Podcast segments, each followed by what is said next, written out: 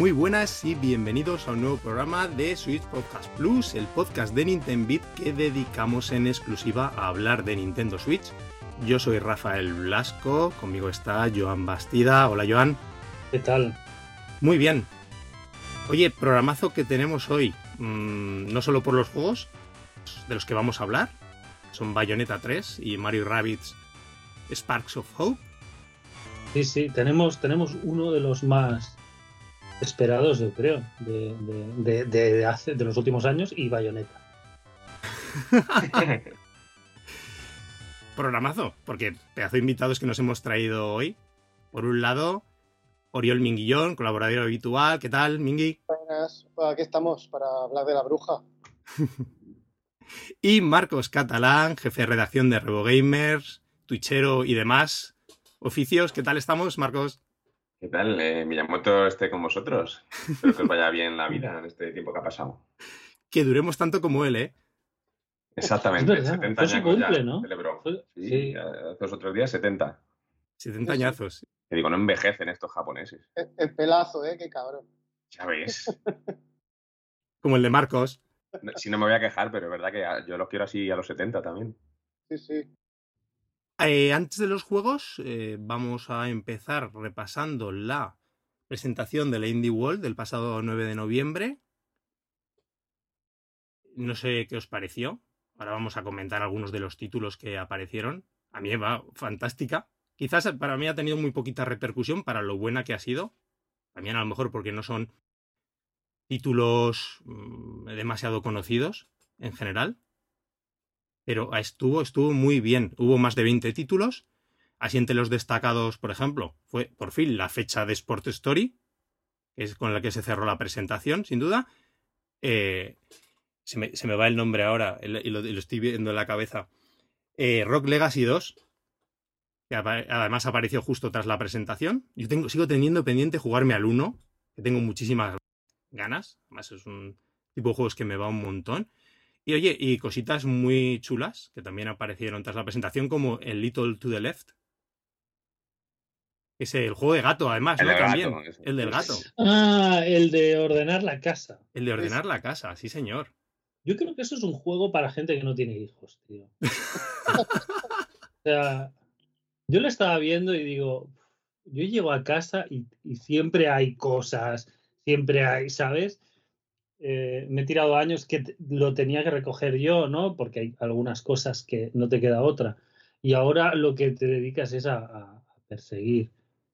¿Te has dejado esto? No sé qué, aquello. Y está todo. ¡ah! Y sentarte en la tele a jugar a ordenar más cosas. Y es como... y, y, tú, Joan, tienes una. Ya, ya, ya. Que la magia se multiplica conforme vas añadiendo capas. Yo eh, sí, también. O sea, eh, la gente que tiene más de uno me, me, me, me, estresa. Porque, es decir, cuando llegas a cierto punto, que empiezan a ser autónomos y empiezan a hacer cosas, entonces tienes otro, que es empezar de cero otra vez, ¿sabes? Y es como... Oh. Pero bueno. Sí, tú ya estás, estás ya en la, en, en, la, en la curva de salida, ¿no? Digamos. Eh, sí, ¿Qué sí. Creo? Más o menos. Intentando salir, sí. bueno, ¿qué os pareció? Impresiones. Marcos, ¿qué tal? Muy bien, muy variada. Muy, muy, muy, muy variada. Es verdad que algunos de los platos podrían haber sido más fuertes, como el de eh, Have, a, Have a Nice Death, que, que yo hasta pensaba que estaba ya en Switch, ¿no? Pues ya está en otros lados y yo pensaba que estaba ya. Pues no, no, no, no estaba. Y me faltó algo más pepinaco, ¿no? Es verdad que todos siempre estamos ya casi con lo que se ha convertido en meme de la fecha de Silk Song. Entonces eso nos mata muchas veces las presentaciones, pero luego el, el, el Pepper Grinder este que lo edita Devolver eh, es muy majete.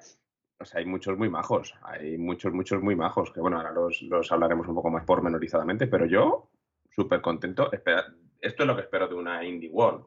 Juegos para todos los gustos y una ristra bastante larga. Y es que fíjate, además de para todos los gustos, es que yo creo que es de las poquitas presentaciones de Indie World, que siempre ha habido cosas que me han gustado y muchas, pero es que dije, es que yo creo que me apetece jugarlos a todos. A unos me han llamado un poquito más, unos un poquito menos, Sí. Sí, no, no, pero a nivel general me pareció todo súper interesante de principio a fin. Joan, ¿tú qué tal? Bien, mm, bien. A mí me, me tira mucho, que, que solo fue en el... Por último, ¿no? Ese vídeo pupurrí del final, la fecha de Inscription, que tengo muchas ganas de, de jugar a Inscription. ¿Lo conocías ya? Sí, lo conocía, sí, que es un juego rarito, de cartas. Se ve que tiene un giro que te cambia el juego a mitad de partida de, oh, Dios mío, ¿no? Un poco el sexto sentido, ¿no? Eh, y cosas de estas.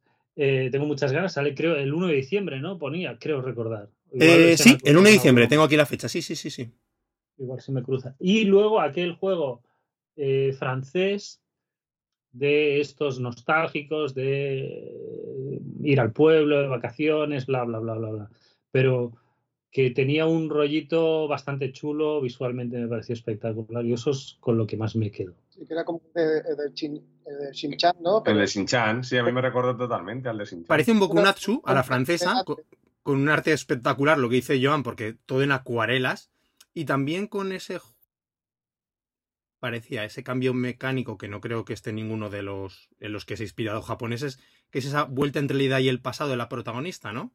Porque rememoraba la infancia. Además, justo nos coincide a nosotros, en los años 80 en el pueblecito con su abuela y iba adentrándose en ese pasado mientras iba recorriendo la antigua casa de su abuela cuando ella es mayor. Pero sí que ese parece que tiene más intención que el Shin-Chan. Sí, el Shin-Chan es que no va de nada. ¿eh? Es que Shin-Chan, el problema de, de, creo, de lo que los Bokunatsu que cuando discutíamos el programa de Joan, son juegos de eh, lo que decíamos, de nostalgia de niño, un niño random, ¿no? Pero claro, Shin-Chan, tú metes a Shin-Chan y es un juego sobre Shin-Chan. Tú no te identificas con Shin-Chan como niño, no vives. Es un capítulo de Shin-Chan con las mecánicas de esos juegos que decía antes, de los Bokunatsu. Sí, pero por no, por no, por no insistir mucho, porque ya, hablamos del juego Sí, sí, hace sí. unas semanas. Es- está muy viejo, está muy viejo. Es un juego muy de cartón, muy de colección de cromos de bichos y ya. No, no tiene un sabor de vacaciones. No pasa nada en el Chinchan. Es que no pasa nada. Tú vas- sí. va pasando días y vas haciendo lo mismo, pero no pasa nada. Entonces, es eso. Yo creo que Alba tenía, es la misma filosofía, pero han dado un paso más, ¿no? En, en hacerte sentir cosas. Luego Alba tiene la cosa que, que pasa en España y tiene un sabor español espectacular, ¿no? Que a mí me, me encantó. Lo- No sé si lo habéis jugado vosotros dos. No, La fiesta del final del pueblo, tío, sí, sí. no me digas que no. Es que, bueno, O sea, con el organillo, los abuelos bailando en la plaza. Eso es espectacular. A mí me gustó mucho, la verdad. Pero Dordoñe, este yo creo, eh, Joan, que lo que quiere va a hacer lo que hacen estos juegos, pero lo va a trasladar al verano, al verano francés y a ver si añade esas capitas más que lo decíamos narrativamente. Claro, claro, de la abuela, de no sé qué, ponerte un puntito un poco más emocional, ¿no? No sea simplemente pasear en un pueblo y, y ya. Claro, tampoco hemos jugado lo que te decía a los anteriores. ¿Ves? Que a lo mejor aquí con Shin-Chan han desaparecido cosas que estaban en los, en los otros juegos clásicos. No lo sabemos. Eh, ¿Qué más? Eh, Mingi, ¿tú qué tal? Pues a mí, bueno, un poco lo que habéis comentado todos. La verdad es que la presentación en general me gustó y, y casi todos los juegos, me, como mínimo, me llamaron la atención. O sea, es una de esas presentaciones que, que to- todo lo que había me, me interesaba, aparentemente. Luego ya veremos cuando salgan, pero estuvo chula. Yo sé, no había nada, un bombazo especialmente, aparte del de Sports Story y estas cosas, pero ¿Alguno en especial? Aparte más. había eh, Loni ese, me llamó mucho. El Loni parecía muy chulo. Es que además muy variados los géneros, ¿eh? Sí, sí, había de todo. Luego ese que han sacado, que sacaron el mismo día de la presentación, que era ¿Cuál es el, el- este que dices, Mingi? el Oni es como de un, de un Oni, que llevas un diablillo de esos japoneses y, y parece que tienes, que puedes explorar así un mapa más o menos abierto. Tiene pinta de ser rollo poco acción RPG. Una aventura en 3D, Joan. Sí, una aventurilla, Vale, vale, vale. unos gráficos cel shading así muy chulos y muy, muy bonito. Luego, ¿cuál más? Había ese muy curioso de un bardo que estaba creado por unos músicos. no sé. Once Upon a Yester. Es, que se, pare- parece curiosete también. No sé. Yo creo que ese sale mal, ¿eh? Sí, ¿no parece el mismo día de la presentación? ¿No estaba ya? Sí, ese ya estaba disponible, sí. Sí. Pero así, sea, un juego divertido de tal, creo que eran alemanes. Sí, algo así. Divertido de alemanes, ¿no? no, No, alemanes no sé, ¿eh? diversión, no.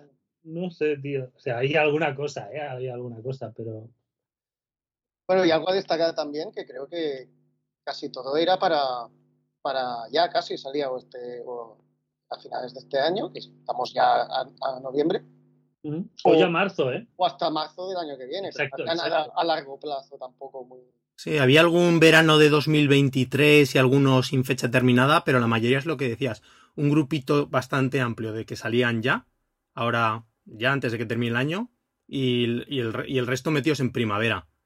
Sí, sí, por eso, que muy bien. en- Primavera, marzo, ¿eh? Sí, primavera-marzo. Sí, no Déjame primavera-junio. que- Déjame que insista. Déjame que insista. Y era muy marzo todo, ¿eh? Sí. Mm, De marzo gris de 2023, que, en fin, ¿qué va a pasar? No sé, yo he leído en varios sitios, porque decías tú que, que tenías la sensación de que no había tenido la repercusión igual que merecía. En varios sitios he leído o he escuchado en, algún, en un par de podcasts y tal. Escuché uno nuevo, luego os digo cuál, ¿eh? no voy a hablar mal. Malísimo. Pero, en fin, eh, que decía lo mismo que habían dicho en otros lados, ¿no? Que la gran mayoría de juegos ya se habían anunciado, ya se conocían.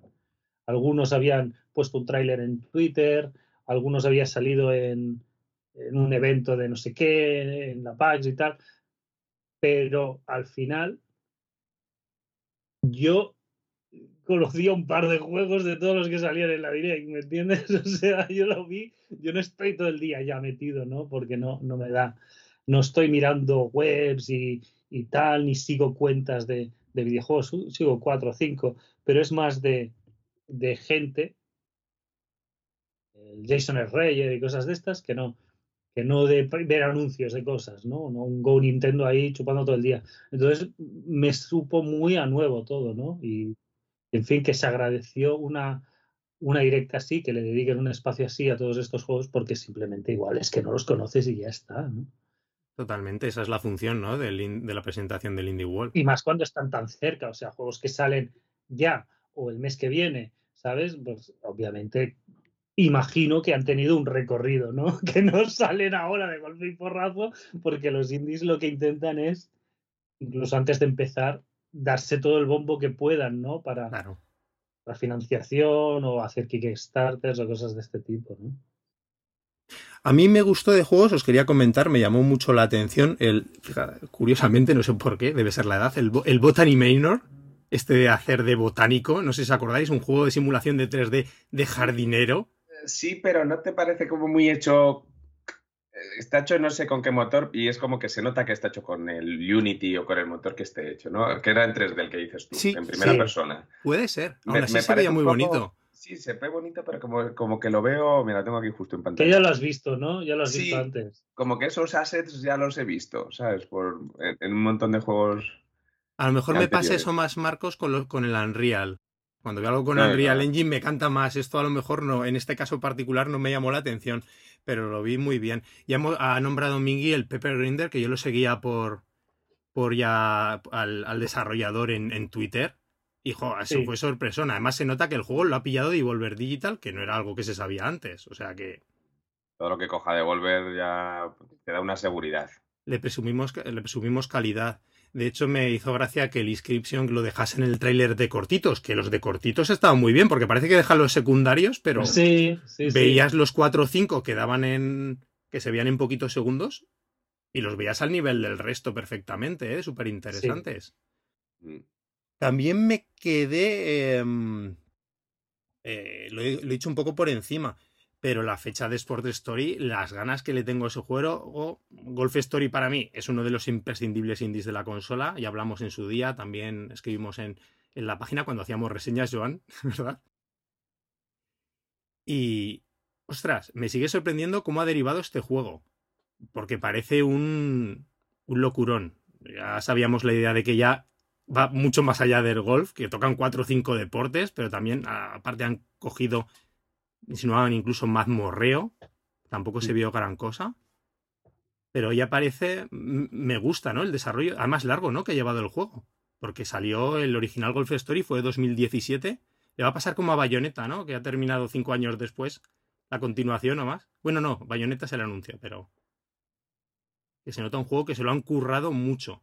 Porque yo pensaba que después del éxito de Golf Story a lo mejor se dedicaban a portarlo a otras plataformas o yo qué sé. Está de oferta ahora a 7 euros y medio el Golf Story. Merece, Merece, merece, merece. merece. Me, voy a, me vas a hacer un poco que no 7 euros y esté- medio más pobre. Que no esté traducido. Sí, lo único que se le... Si no, si el nivel de inglés va un poquito justo, es el único pero que yo le pondría Mm, Vale. de cara a nosotros. Bueno, a ver si tenemos suerte y Sports Story viene ya también traducido también al, al español. Y oye, hubo también, eh, de Francia también había un juego bastante interesante eh, de exploración, AK, no sé si os quedasteis con él. El del panda rojo, no sé. Ah, sí. Sí, dibujado a mano, ¿no? ¿Cómo, cómo? Dibujado a mano, decía. Ese, ese, ese. Bueno, eh, ellos decían que les gustaba el tal dibujado a mano. y Luego parecían muñecos 3D. Ya. Todo, sí. norma- normal y corriente, ¿no? Que dice, De- bueno, igual algún fondo. Inciso, de momento la, la- en la ficha del Sports Story, idiomas inglés. De momento. Que lo sepáis. Del Sports Story. Volvemos a acá. Después del bajón, volvemos a acá. Ah, Pues eso que se veía muy bonito, ¿no? En el- Eh, a ver, el nivel de estos indies, como todos, artísticamente parece una chulada. Desde el que abrió la presentación, ¿os acordáis de este Bemba? Que era como una especie de novela visual, juego narrativo con minijuegos Ah, el de indio. cocina. ese, Exactamente. ese. Ah, vale. Ese me gustó también, ¿eh? Que se veía muy chulo. Porque ahora también es- estoy un poco de bajón últimamente. Y los indies están muy bien, porque son todos bajoneros, ¿sabes? Eso te iba a decir, no- digo, pues tiene pinta de que si la India te va a dar más bajona, ¿no? Entonces te puedes recrear más, ¿no? Todo nostalgias y la pérdida y no sé qué. Sí, Tú estás triste y te pones música triste. ¿no? Te rebozas un poquito. tan ¿sabes? peor que yo.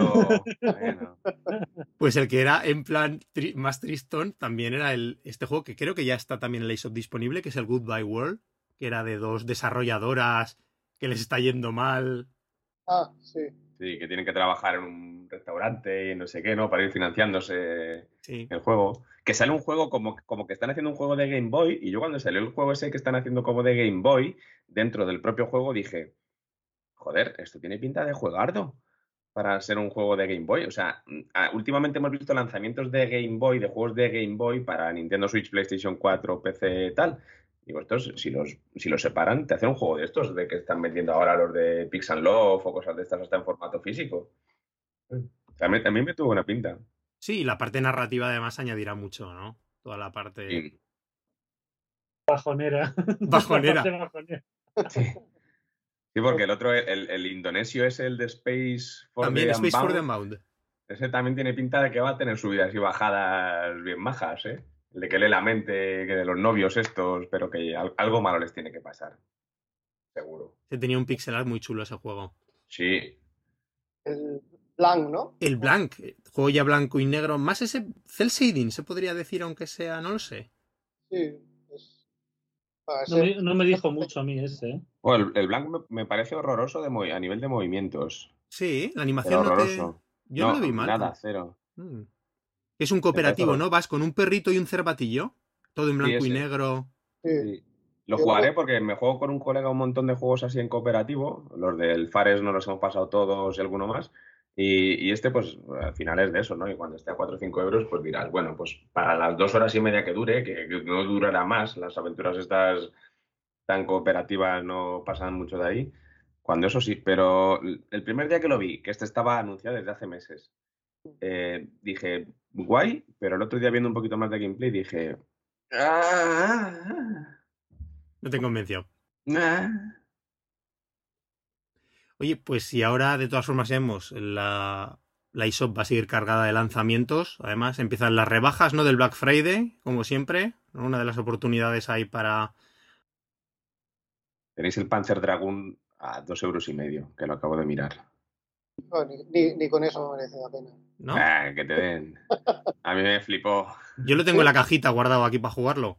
Sí, a mí me flipó, ¿eh? Y más cuando lo actualizaron, que le metieron ya control movimiento, etc, etc. Sí, tiene muy buena Sí. fama. El A mí me remake encantó. este. Totalmente.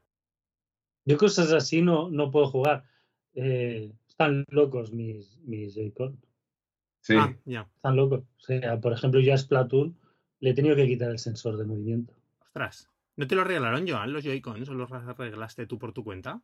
Sí. ¿Y te han vuelto a fallar? Ha, ha pasado un par de años y claro, fue un parche. Otra vez. Y otra Madre vez con lo mismo. Sí. Qué desastre. A ver si eso lo arreglan en la sucesora de alguna manera o lo que sea. Y empezamos a. Ya, ese tema. Para marzo, marzo del 23 que saquen una solución, ¿no? Ya lo tienes muy claro, que yo antes veo con ánimos renovados. No. Yo antes he empezado a hacer caso de olvidarme del tema y es. Ya, ya sabremos algo. Ya sabremos algo. Entonces hay que, hay que compensar Rafa. Muy bien, chicos. Eh, Le hemos dado un repasito bastante majo a la, a la presentación del Indie World, con lo cual es la hora de lanzarnos con los juegos. Y empezamos con Bayonetta 3.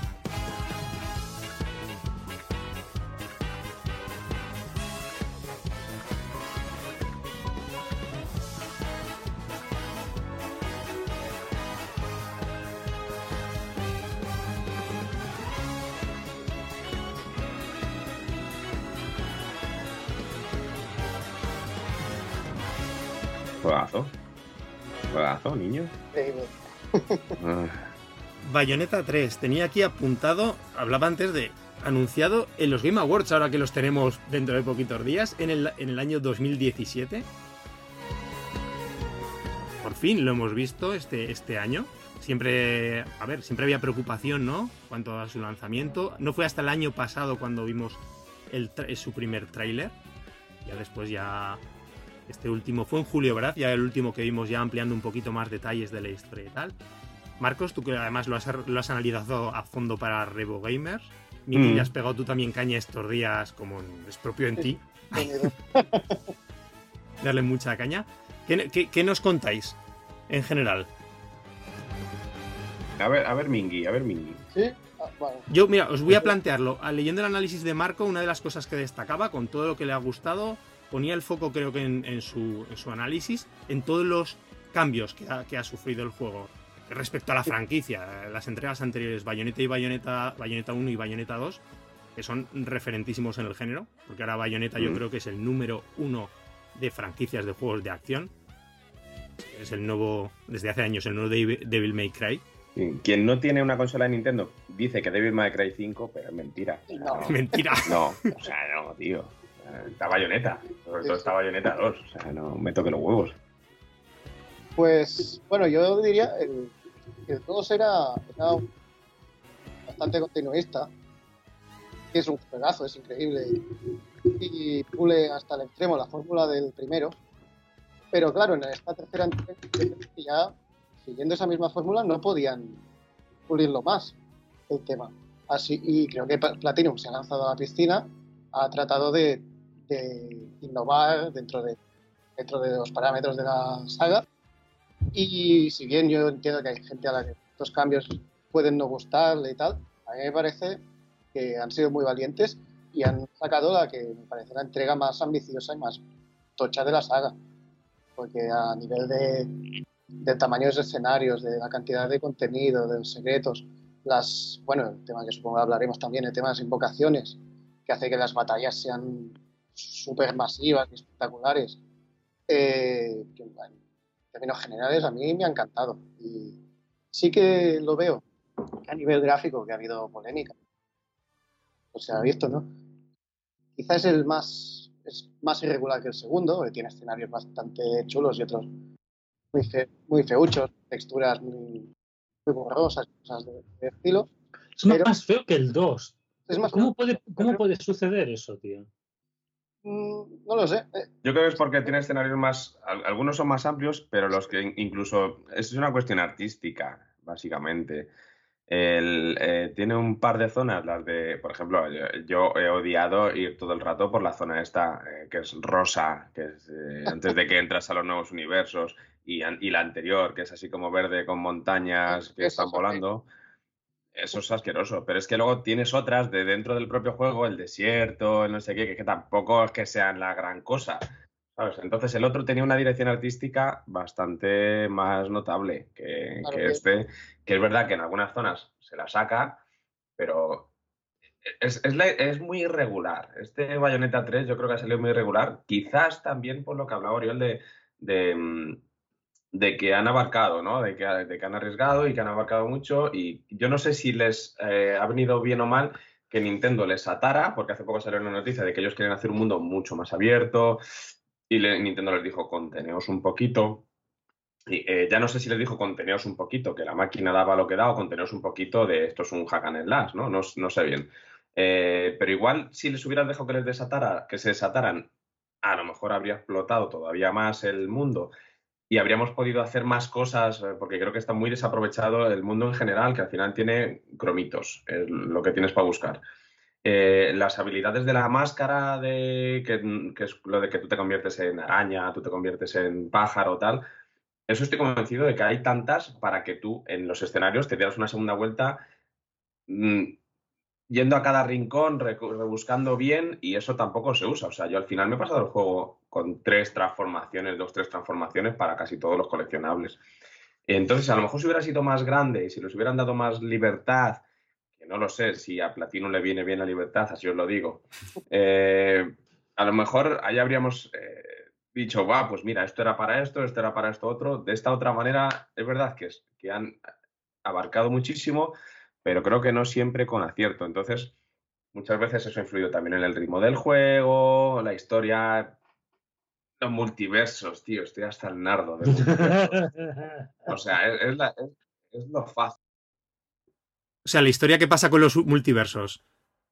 Pues que hay un tío que quiere que su universo sea el único universo viable. Eh, el alfaverso, que es el como él llama su propio universo, entonces va destruyendo el resto de, universos. Y para destruir el resto de universos, destruye a las a eh, Evas eh, tal, que es, la bayoneta. Bayoneta y las otras brujas de una, pues son las que como que sustentan el universo, entonces se los va cargando todos para dejar el suyo, única y exclusivamente. Entonces Bayonetta pues lo va, lo va a tal, que al final tiene un cierre redondo de estos que tanto nos gustan y movidas de esas, pero es como multiversos, tío, o sea, es, mm, Dragon Ball Super tiene multiversos, no sé qué tiene multiversos, todo tiene multiversos. El multiverso es la excusa para volver a traer cosas, ¿sabes? Para que este personaje que ha muerto luego en realidad no hubiera muerto. Eso es, el, eso es para eso los multiversos. Y Bayonetta lo hace también, esta vez. Desdibuja todo el tema este que teníamos de, las, de las brujas, o sea, no, no, hay, no, hay, historia de brujas. Bayonetta 3 no va de la historia de brujas, ni, de ni del ojo, ni de nada de eso. Va de otra cosa. Es que eso es una parte que a mí no me ha gustado. No me ha gustado mucho. La historia es verdad que cierra de manera epiquísima. O sea, al final del Bayonetta 3 es una cosa de locos, de decir, bastante captura de pantalla, ¿sabes? De quemarlo. Pero pero el resto, y entre eso, entre que hay tantos coleccionables, que los escenarios son más o menos amplios y que te pierdes un poco, pues tal. Yo he disfrutado más la segunda vuelta, así os lo digo, porque la segunda vuelta he ido a saco paco y es como hay que jugar a un hack and slash, que es un no parar de dar botones. Bueno, eso es un clásico, ¿no? De los Bayonetta y de muchos juegos de Platinum, que lo que dicen que la primera vuelta es el tutorial. Y, la, y en la segunda ya con todas las armas y tal, ya vas a sacar platinos ya, y vas más a saco. Y, más, en este, este es el yo creo que este es el que más lo cumple. Sí, sí. De todos modos, bueno, aparte del tema de la historia, que es un bayoneta, yo nunca le he dado mucha importancia porque suelen ser bastante chorras.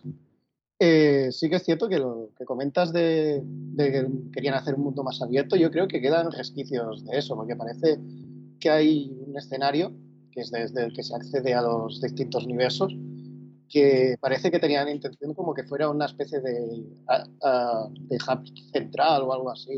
Hmm. Tiene pinta que querían hacer un Mario 64. Sí, algo así. Eso es como el, castillo de Peach. Al, final, es una estructura clásica de bayoneta de ir a capítulo por capítulo. Pero sí que quedan. Da la sensación de que, querían hacer algo más. Y cuando ves que querían hacer un mundo abierto, tiene sentido ciertas decisiones. Cinco años, ¿eh? Sí, sí. Cinco años que el último año ya se empezaba a dudar de si estaba pasando algo con este juego o no, hasta que sacaron ¿no? el, el tráiler. No sé si fue hace un año o a Un año, un año. Pero que hasta ese tráiler eh, la sensación estaba siendo ya de, bueno, ¿qué pasa aquí con este juego? ¿sabes? Yo era de los que pensaba que esto ya no iba a buen puerto. ¿eh? No, y más como está Platinum, ¿no? Últimamente, que, Claro. que, que- que antes han sacado, este mismo año han sacado el Babylon Fall, o sea. Ya. po- Poca broma. De hecho, yo creo que Bayonetta 3 tiene mm, bastantes partes de juegos o que se cancelaron o que no se han cancelado todavía, pero se cancelarán, ¿eh? Em, Bueno, el Scalebound, ¿no? El mismo. Scalebound, yo creo que el tema de la escala es Scalebound o incluso el Project GG, este que sacaron, que era Kaijus. Sí. Era, la imagen que sacaron era un Ultraman contra un, ¿sabes? O sea, es era, eh, verdad. Se ha muerto sí. eso. yo creo que se ha reconvertido en las peleas del Bayonetta 3. Que aquí hay literalmente peleas de Kaiju. Es que hay peleas de Kaijus total y absoluta que son increíbles, que está Godzilla, tío. O sea, es- ¿No crees, ¿No crees que pueden, pueden reutilizar? O sea, ¿sabes Ubisoft? Que, que, sí. que tiene Legos, ¿no? Y Assassin's Creed es, es el castillo más grande de Legos, ¿no? Hay cosas de, de Splinter Cell, hay cosas de, de todo lo que han hecho, lo, lo meten, ¿no? De Far Cry, de lo que sea, lo han metido, lo han metido ahí. Igual Platinum eh, Yo, yo creo que ha hecho la misma. sí, sí. tira por ahí, ¿no? Explotan Ah, bueno. más una mecánica en un juego y luego No sé, ya no creo que sea tanto eso como justo lo contrario, ¿sabes? Como cargarse mecánicas que iban a ser juegos y meterlas aquí al batiburrillo. Sí, porque también las fases en 2D de Jan, que tenemos que hablar de Jan, como la han mal utilizado en, en este juego, que la han dejado poner fases 2D, que son majas las fases 2D dentro de lo eso y que luego tiene un minijuego que, que está majo. Eh, esos son, estoy convencido de que eso eran las fases de Luca que nunca nos han dado en el Wonderful 101 en el Kickstarter del Wonderful 101, que ya ves tú hacer un Kickstarter de un juego que ya estaba hecho, pero bueno, en fin. Eh, anunciaron que iban a darnos, a los que participáramos, unas fases en 2D protagonizadas por Luca, por el niño. La mierda pincha en un palo. El, el Kickstarter bien, ¿no? Los tres. Pues sí, los tres, sois tres pringados que participasteis en el Kickstarter de, de. Wonderful 101, ¿no? Los tres Pero además. fíjate, Espera, que voy a aprovechar fíjate, y os lo voy a recordar otra vez. pero fíjate que habiendo sido una calamidad y desastroso, me da cierto gustito haber formado parte de, de ese desastre. De ese O sea, desastre, ¿verdad? Sí. ¿Sabes? Yo tengo el juego, la cajita de, mira, el desastre que hizo Somos Platinum. como una comunidad de idiotas, sí, sí. Editar juegos, ¿sabes? O sea, aquí está. sí. Pero bueno, fue muy desastroso porque el Wonderful 101 llegó, lle- se vende en Amazon igual, tampoco es ninguna edición especial la del Kickstarter. ¿no? Bueno, se vende igual, se vendió antes ya más barato que como lo, lo pagamos. Eso te digo, que tampoco, que tampoco tienes nada especial, un recuerdo especial, porque lo tiene todo el mundo. en este Sí. caso. No, Pero no todo el mundo participó del desastre. La caja es Sí, ¿no? distinta. Y no van, y no van a tener, sobre no van a tener las, las misiones de Luca, no las van a tener tampoco. Bueno, nosotros tampoco, pero ellos seguro. ¿no? Bueno, Son las de Jan, son las de Jan, se han reconvertido en las de Jan. Las fases que tienen. Hablan, Marcos, hablando de eso, eh, dices que las grandes novedades en el combate estaban, por un lado, en esto- estos combates entre Kaijus, que ¿cómo se llamaba la técnica esta? Demonio Eh, esclavo. El demonio esclavo, ¿no? Que parece sacado lo que dices tú mm, del proyecto de Scalebound Mm. directamente. Si no recuerdo mal, el director de, Bayo- de Bayonetta 3 es que no estaba implicado también en el de Scalebound. es que creo que el propio Camilla reconoció que se había utilizado Por eso te digo, es que es el mismo director, parte del equipo de Scalebound pasó a, a mitad de proyecto a Bayonetta 3, con lo cual creo que se llevaron parte de las cosas que habían hecho y que se quedaron en el tintero. Y después está lo de los otros personajes jugables, ¿no? Que decías. Que sí, que es menos que en otro, que bueno, que es eh, Jan no sale siquiera, y luego está eh, Viola, que cambia poco, cambia en que en vez de esquivar, eh, bloquea, hace parries. Y ese es el cambio Bueno, fundamental. Y que, y que tiene solo una invocación que, que, Sí. Que va por su cuenta. que no cambia de armas tampoco, tiene una invocación que va por su cuenta y tú sigues pegando. Porque con el demonio esclavo, cuando tú invocas al demonio esclavo con bayoneta, bayoneta simplemente baila sexy en el en primer plano de la pantalla y en el fondo están los monstruos dándose talegazos. Y es bastante guay de ver, ¿eh? No, y eh, tú- claro, la gracia es que tú controlas al demonio, pero Eso es. Bayonetta queda expuesta y tienes que ir con cuidado porque Ah, qué chulo. te puedes comer Mm. una leche. O sea que la, sí. la técnica está demonio esclavo, o sea que tiene peso en la jugabilidad totalmente, ¿no? Del combate. Sí, sí, total. Entonces a ti te van viniendo los masillas mientras tú estás pegándote con los monstruos al fondo y cuando te va a pegar el masilla, pues si justo esquivas, pues te libras, ¿no? De la toña y, y se pone también el tiempo brujo y etc, etc, ¿no? E Es- incluso se utilizan para resolver algunos puzzles. O sea, no, Mm. no, no es un- una evolución de la invocación normal, es una cosa más, Es con una... más cuerpo. ¿no? Eso es, es algo Chulo. La totalmente invocación nuevo. era como un finish, ¿no? Sí. Llegabas al punto y era como cuando llenas una barrita y das el poder máximo. Sí, ¿no? Eso es. Ya se sí. Event y ya está. Pero... Lo otro era un QTE y esto es, un, esto es una mecánica jugable completa. Qué guay. O sea que tiene eso, tiene los otros personajes jugables. Decías que la de Jan era como una especie de, le- de Levision Action Returns, ¿no? Es el, el Elevator. elevator. El elevator, total. Total y absolutamente. Es ese juego, ese juego de los ascensores que si, si, si, si, si peináis. El clásico de Taito, ¿no? Igual lo recordáis, ese, ese. eh, pues es eso, es eso llevado un poco a la, a la acción y al. eh, bueno, la acción también tenía, ¿no? Que disparabas y tal, pero bueno, llevado al sigilo, mezclado con la acción, mezclado un poco con el tiempo brujo también, ¿no? Que también lo usa. Está curiosete, sí, son pocas, son tres o cuatro fases nada más, pero está muy curioso. cortitas, o sea, tampoco no. Sí, igual, igual que las de Viola. Viola eh, son tres, cuatro partes nada Bueno, más. pero da Y variedad, me ¿no? fastidia. Da variedad, sí.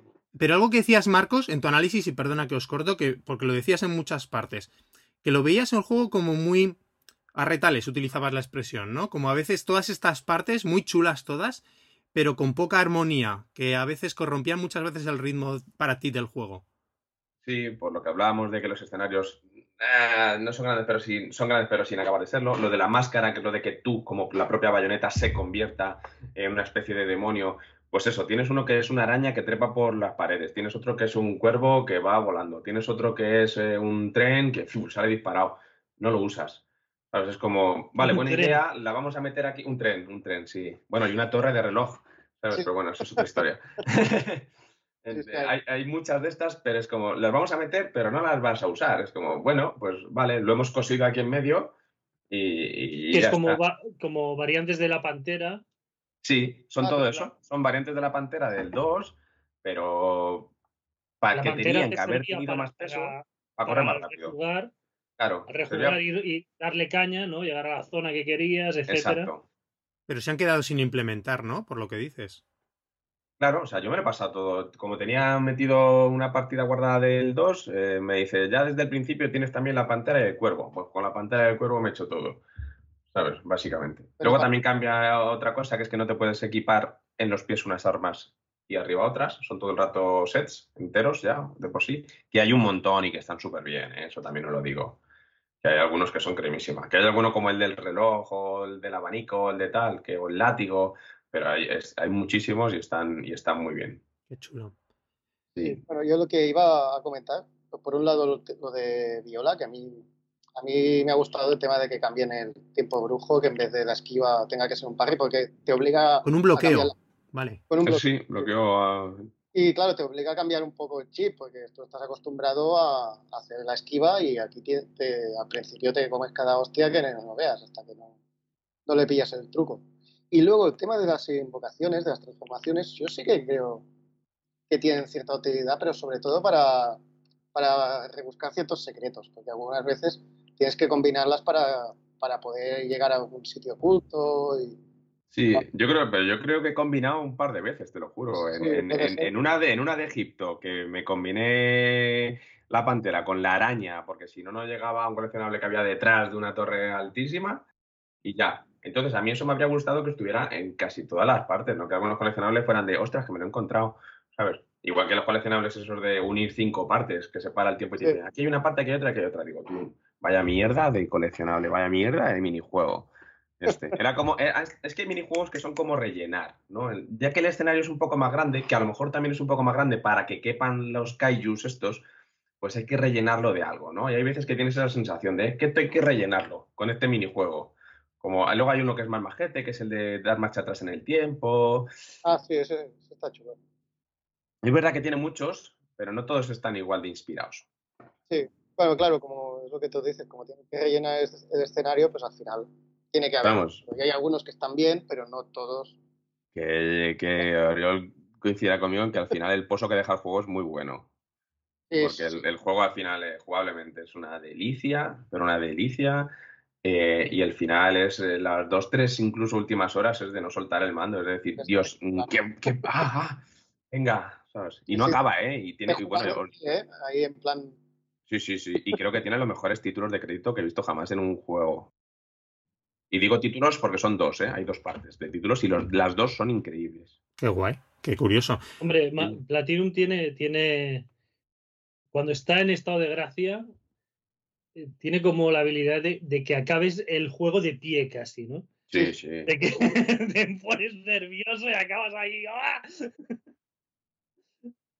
No, no, yo recuerdo el final del Wonderful, tío, que era como. Era de que el Wonderful es una subida total todo el rato. Iba escalando, escalando, escalando hasta la locura. Sí, sí. De todas formas, Joan, algo que hice mucho últimamente con Platinum, con los grandes títulos de Platinum, no es que el juego vaya escalando hasta momento épico, es que empiezas ya arriba. Sí. Sí. Sí, sí, sí. Pues es que este bayoneta empiezas eh, eh, controlando a un dragón que surfea encima de unos transatlánticos en medio de un tsunami mientras se derrumban Sí. los edificios. Empieza O sea, ahí pega arriba, sí, sí. Y es como, querían superar lo del caza del segundo, pues lo han conseguido. Oye, chicos, eh, algo que ha sido bastante polémico. También, Marcos, hacías un- referencia en tu texto, el, el apartado técnico. Hay irregularidades, pero decías bien maquilladas. Y es algo de es. lo que se ha hablado mucho en el lanzamiento. Sí, bueno, primero porque todo lo que salga en Switch es una cosa que se va a tocar. eh, absolutamente todo. ya, ya os digo, estoy preparando un texto, a ver cuándo lo saco, de que creo que son los, los juegos exclusivos de la consola los que están pidiendo ya el cambio generacional, más que los juegos third party, que, que ya llevamos acostumbrados a que los juegos third party se vean regulinchi desde el principio, ¿no? Pero ya en los juegos, este, eh, Bayonet, eh, eh, Xenoblade, eh, hay muchos juegos ya que empiezan a decir, "Ne- da- necesito más, o sea, para explotar todo lo que yo Ojalá, Marcos, ojalá Xenoblade Sí. sea por la consola y no por. Porque pasan, ¿eh? Yo creo Sí. que pasan. ¿Tú crees? Yo creo que sí. No sé. Porque utilizan muchos trucos también para que se vea mal un segundo, pero luego sube la resolución de esa, no sé, ¿sabes? O sea, que lo intentan, que intentarlo lo intentan. Pero yo, estoy, Yo no he visto tantos trucos, ¿eh? ya, O sea, hombre, yo estoy viéndome capturas del 1 y del 3 ahora que estoy casi acabándomelo ya y digo, joder, se ve mejor el 1 que el 3. se ve mejor el uno, tío. Se ve mejor el 1, se ve más definido todo. Sí. Y es verdad que Bayonetta le pasa también eso, ¿no? Eh, tú tienes primeros planos de Bayonetta que dices, son increíbles, pero luego, por ejemplo, los vídeos son grabados, o sea, son videoclips, ¿sabes? Es un, es un ahí metido. Eh, tiene popping, que dices, ¿cómo tiene popping si, hay cuatro hierbas en el suelo, que no hay más, ¿sabes? Eh, es verdad que no es nada acuciante lo de popping, que es, que es una gilipollez, pero bueno, pero, está, ¿sabes? O alguna texturilla más a saque. Las texturas es verdad que no llaman para más la atención, pero si te fijas están. Pero sobre todo es el tema de la dirección artística. Yo creo lo de lo, lo, lo, lo que más se ha criticado de Bayonetta 3 es el tema de la dirección artística, que es que el 1 es muy chula, pese a que sea el juego tenga un filtro marrón verdoso, pero la dirección artística es chula. El 2 tenía color y era muy guay también. eh, pero es que este, este es eso, este, es- este te da una de cal y una de arena todo el rato, pero todo, todo el rato. Claro, es que al ser, am- al tener ambientaciones tan distintas, eh, es muy regular, porque hay algunas que son muy chulas, como la- a mí la, la ciudad esa, bueno, la, la China medieval, por ejemplo, me gusta bastante, pero luego tienes la parte de, de la ciudad actual, con los edificios grises, y- Sí, que es, que es fea de narices. Y eso en el 2, por ejemplo, no pasaba, porque estabas en la ciudad veneciana esa, súper bonita y súper colorida, y era todo el rato bonito. Aquí tienes, tienes niveles muy chulos y inspirados, y otros que dicen, madre mía, pues esto parece un juego de... El cambio, el cambio de, de- potencia y recursos del 1 al 2, yo creo que se nota en que el, el 2 eh, pasa de día, básicamente. sí. Es de día en el juego, ¿sabes? O sea, Sí. Yo para mí una de las cosas, ma- Hay una luz cambios y es colores y hay cosas. color, hay color, en el 2 hay color, que es una cosa que, que- que en el 1 no, no lo hay. O sea, yo me lo estuve jugando en la Wii U antes de ponerme con el 3 y es como, uff, tengo quitado el brillo o algo. Y no, sí, no, que, es que- así. que muy, muy guay lo de la arquitectura rollo Gaudí, ¿no? Pero es, es todo marrón. Sí, sí, parece la peli de Matrix, ¿sabes? El filtro marrón verdoso. Yo creo que tienes razón, Marcos, que ahora el hecho de ser un juego ya de la época final de la consola los estamos mirando con ojo mucho más crítico, ¿no? No le pides lo mismo a un juego desarrollado en los dos primeros años que lleva seis y te esperas juegos que apuren la máquina. Claro, pues es que no los hay. Y es lo que está dando la sensación, ¿no? Últimamente. Igual es que igual parece más potente el Splatoon 3, que es parecido al 2, o el, Kirby y la Tierra Olvidada. que... Kirby se le ve. Es que está muy pulido Kirby, ¿eh? Sí, por eso, pues parece más que este. Que es verdad que está muy pulido, que es increíble y que tienes algunas invocaciones. Eh, la pelea que decía eh, Oriol de, de los Kaijus, que, que, es, que, es, que es es Godzilla contra otro, ¿sabes? Eso, eso es brutalísimo. Eso es una de esas cosas que dices, Dios mío. Pero no todo es así. Entonces, es tal. Y no, bueno, no hablemos de Pokémon, ¿no? Del, nuevo. no, pero Pokémon, ese sí que pasa. Ese sí que pasa. Pokémon sí pasan y ya está. O sea, ni lo intentan. Para ellos, o sea, dar el paso de, de 3DS a Switch y ha sido de eh, nos estamos sobrando visualmente, ¿sabes? O sea, ¿qué me, cinco juegos en un año. ¿Qué me estás contando de la textura del suelo? Pues verde y marrón y ya está, ¿sabes? Que es, ojo, ¿eh? Pero es que aunque te pongas viejuno con Game Freak, es que Pokémon cuando salió en Game Boy, que es un juego tardísimo, en la época del ciclo de vida de Game Boy, o tú lo ves y es súper súper básico ya, o sea... Pero decías, pero decías, bueno, es un, yo no conozco a este equipo, no sé la cantidad de gente que tendrá. Entonces, bueno, el de Game Boy, vale, pues eh, eso, pero es que ahora ya, macho, es que no, no hay perdón de Dios, que sabes que vas a vender ¿qué? 40 millones de juegos o 30 millones. Que no sé cuánto ha vendido Espada Escudo. Ahí irá, una animalada. Que eso no lo hemos comentado en el programa de hoy, pero las cifras últimas también alucinantes que ha dado Nintendo. igual ese es el problema, Claro, que venden tantísimo sin, sin dar palo al agua. Bueno, yo aquí tengo mi punto con, Nintendo Switch. Porque también, ¿eh? ahora eh, leo cosas y escucho algunos podcasts y tal, y todos, oh, está atrasada, está atrasada, no sé qué y tal.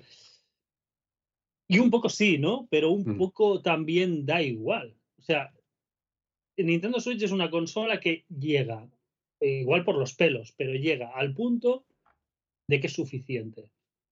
Sí. Es suficiente. O sea, puede salir de Witcher 3, puede salir y cómo sale es suficiente. Yo lo jugué. Claro que hay momentos que la resolución dinámica, em, ¿sabes? Ha tomado tres cafés, ¿no? Y, y, y, te van pegando subidones y bajones. Ok, pero es suficiente es suficiente. En Wii no fue suficiente. Sí. Wii no fue suficiente. Entonces, eh, da un poco igual. Sí. O sea, el cambio mm, de potencia yo creo que va a ir más enfocado en Nintendo. En poder recibir juegos que no en cómo se vayan a ver esos juegos. Si la textura no está súper definida, si la resolución no es de, ¿sabes?, de 4K, se las va a traer floja porque sinceramente creo que ya es algo que le importa cada vez a menos gente. Si irá eso, por lo que dices tú, la sucesora, por compatibilidad total con el Unreal Engine 5, movidas así, ¿no? Porque es verdad. Poder llegar. Claro, ya hay cosas que estás viendo que en PlayStation 4 y en One ya por fin empiezan a no salir alguna cosita. Muy, muy pocas, pero ya van anunciando o saliendo cosas que no llegan a la generación esta pues a Switch le va a pasar también, claro, o le está pasando también. Hasta que arranque esta, generación, por eso, y tal como estamos. Sí, cero prisa, por eso también tienen cero prisa Nintendo, ¿eh? Claro. Cuanto más avance esto, pues más pequeños los chips, más, menos consumo, más potencia y cero prisa, que esto sigue vendiendo a, récord. ¿Damos unas conclusiones sobre Bayonetta 3? Vale. Me gustaría comentar una cosa también que se me ha quedado en el tintero, que es lo, algo que me llamó mucho la atención, que por momentos me recuerda a un No More Heroes, mm. porque va, porque va cambiando de género cada dos por tres. Eso sí. O sea, te va haciendo, de golpe estás en un juego de naves, de golpe hay un minijuego musical, de golpe te vas encontrando cosas loquísimas que parecen de, eso, salidas de, Suda, ¿sabes? Y eso es un detalle que me gustó mucho porque no sabes cuándo, eh, cuándo te van a sorprender. Es muy, muy divertido en ese aspecto. Mm. Es verdad. Sí, sí. Y bueno, Y, en, si quieres unas conclusiones, pues diré que a mí me ha encantado y que si bien quizás es un juego más irregular que el segundo, porque el segundo me parece redondísimo, eh, sí que se nota que es la entrega más ambiciosa de la saga y es un juego que a mí me ha encantado y lo pongo entre los mejores del año sin lugar a dudas, aparte de que era muy, muy esperado. Qué guay. Que eso, aunque no sea perfecto, es importante que no se han quedado quietos, que tampoco se están estancando, que eso siempre se agradece. Aunque no lleguen a lo que dices tú, ya yo creo que Bayonetta 2 ya es el modelo, el culmen de la, de la serie y el, seguramente el mejor juego de acción de los últimos 10 años. Pero está bien eso, que sigan avanzando. Marcos, ¿tú qué nos cuentas? Pues yo igual les, les, les agradezco mucho que no hayan hecho un Bayonetta 2.5, que habría sido lo fácil, eh, y la gente le habría puesto y medio, 10 al, al juego. Pero eh, eso, han, han, innovado, a veces les ha salido mejor, a veces no les ha salido tan bien, es verdad que nunca les sale mal, pero es muy buen juego que disfrutas más, ya os digo, yo creo, después de una segunda vuelta. Si te quieres pegar la primera vuelta buscando todos los coleccionables que puedas, mm, perfecto. Eh, luego la siguiente, dátela en modo hack and slash, que es ir, eh, pegar tolinas, ver vídeo, volver a pegar tolinas, minijuego que te crió, pegar tolinas otra vez y así, ¿no? Es, yo creo que se disfruta más la segunda vuelta que la primera. Aún así, eh, es muy variado, como ha hecho Oriol, es muy bueno. Eh, la historia, eh, yo creo que los primeros y el segundo sí que la tienen. El primero mm, me torció un poco el culo, el segundo un poco menos, pero sigue teniendo ese aire brujero. Este es verdad que lo ha perdido, todo lo del tema de, las brujas lo, lo, pierde por completo.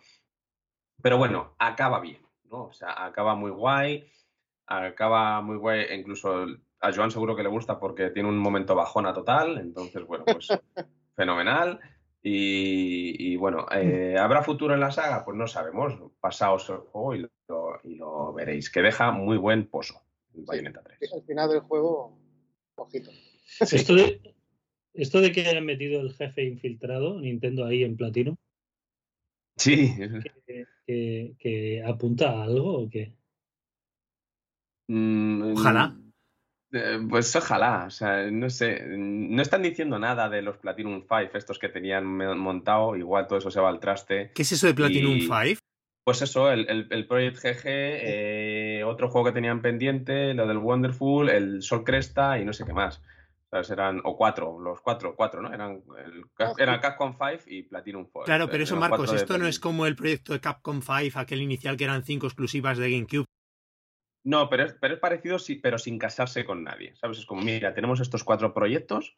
Esto. Eh, y no está saliendo ninguno, nada de ninguno. Hay dos Marcos, que totalmente no, no, fue, esto no lo anunciaron, o uno de estos cuatro en un April Fools y era una cosa tan cutre que la gente se pensaba como que era de broma, pero no era de broma. sí, eso fue el Sol Cresta, que era el, es que... sí, el de las naves. Sí, sí, es un shooter. Tiene buena fama, ¿no? Yo no. es un juego antiguo. Sí, es un juego antiguo que lo han traído de nuevo a la vida, dándole un ladito de cara muy chulo y tal. Sí, que el antiguo era Terra Cresta, ¿no? Me parece. ¿Puede Eso es. Y este, bueno, pues vas haciendo las formaciones con dos o tres naves distintas y vas haciendo formaciones. Una tiene más escudo, otra tiene más ataque, no sé qué. Y, pues ahí está, pero es verdad que lo anunciaron en un April Fools, pero eso, eso fue una, eso fue, pues eso, pues esas cosas de Platinum sí me gustan. Son geniales, tío. Sí. Esas mierdas me encantan. Y cuando hicieron lo, lo de Platinum por este, eh, el último anuncio, no me acuerdo cuál fue, fue como que habrían, habrían, habían abierto una sede nueva no sé dónde o algo así, que la gente se, se, se cabreó, porque fue como, que mierda de anuncios esto? Yo quería un juego nuevo. Y al cabo de unos días anunciaron como el Sol Cresta en plan, espera, que nos quedaba otra cosa por anunciar, tomad un juego. Que fue así patillero, fue todo un poco raro. Son muy troleros y eso está bien. Yo quiero un Astral Chain 2. Que de hecho el... El, el tráiler. El tráiler del... Empiezas a ver el tráiler, lo dijimos en su día, de Bayonetta 3 Sale el perrillo, ¿cómo se llama? El, perrete que sí, juegan un poco a confundir. Hombre, totalmente. O algo de eso, ¿no? Es... Tú ves los primeros 30 segundos del tráiler y piensas que está anunciando hasta el Chin 2. Ah, es, es así. Sí. Es que tiene este estudio, ese punto. Lapi. Eso. Lapi. Ese punto, un poco, no sé si punk, porque son japoneses, pero de que se la sudan algunas cosas, de que van a trolear directamente ¿no? a la gente. Está muy guay, pero luego juega en su contra también muchísimas veces. Bueno, yo tengo, yo tengo un dicho con un amiguete que es siempre nos quedará Japón, ¿no? Y es por cosas de estas, cosas como mm, les da igual las, las, los desnudos, les da igual los tacos, les da igual muchísimas cosas. O, bueno, a veces. menos, a eh, veces. cada vez menos. Es verdad que cada vez menos. Pero bueno, en- espero que siempre nos quede Japón por, por cosas como estas, ¿no? Totalmente. No no es fácil vérselo a un desarrollador occidental, un juego así. Es fácil ver como lo que vimos en el Indie World. Todos, todos muy de, jo, tío, vamos a querernos, el mundo es súper especial. Se pasa muy mal en el mundo, pero si nos abrazamos se pasa un poquito menos mal. ¿sabes? Sí, ¿no? y, el, gamberrismo que tienen los juegos de Platinum, Bayonetta es una saga muy, muy eso, muy desenfadada y muy loca. O sea, es- una bruja con pistolas en los tacones que se queda desnuda cuando invoca a demonios. Con eso lo has aquí dicho pierde- todo. sí, aquí pierde un poco de erotismo, Bayonetta. Es como que está todo dado por hecho ya, ¿sabes? Pierde un pelín de erotismo, pero sigue teniendo momentos momentos muy guays. Y no se cortan nada. O sea, yo no sé cómo tienen un más 18. No sé, no sé, la, no sé el Peggy que tiene el Bayonetta 3, pero hay un par de momentos que dices, ¡Te vi todo! Captura de pantalla. Bueno, hay, hay- hay estas cosas de que, de que si no ponen pezones, entonces Claro, da igual, ¿no? bien, es-. No lo hay, entonces pues ya está. sí. Muy bien, chicos. ¿Queréis hablar lo de la actriz de doblaje? O... No, lo hablamos, en- Oh. casi lo vamos a dejar porque lo hablamos en el último programa un buen rato, ¿verdad, Joan?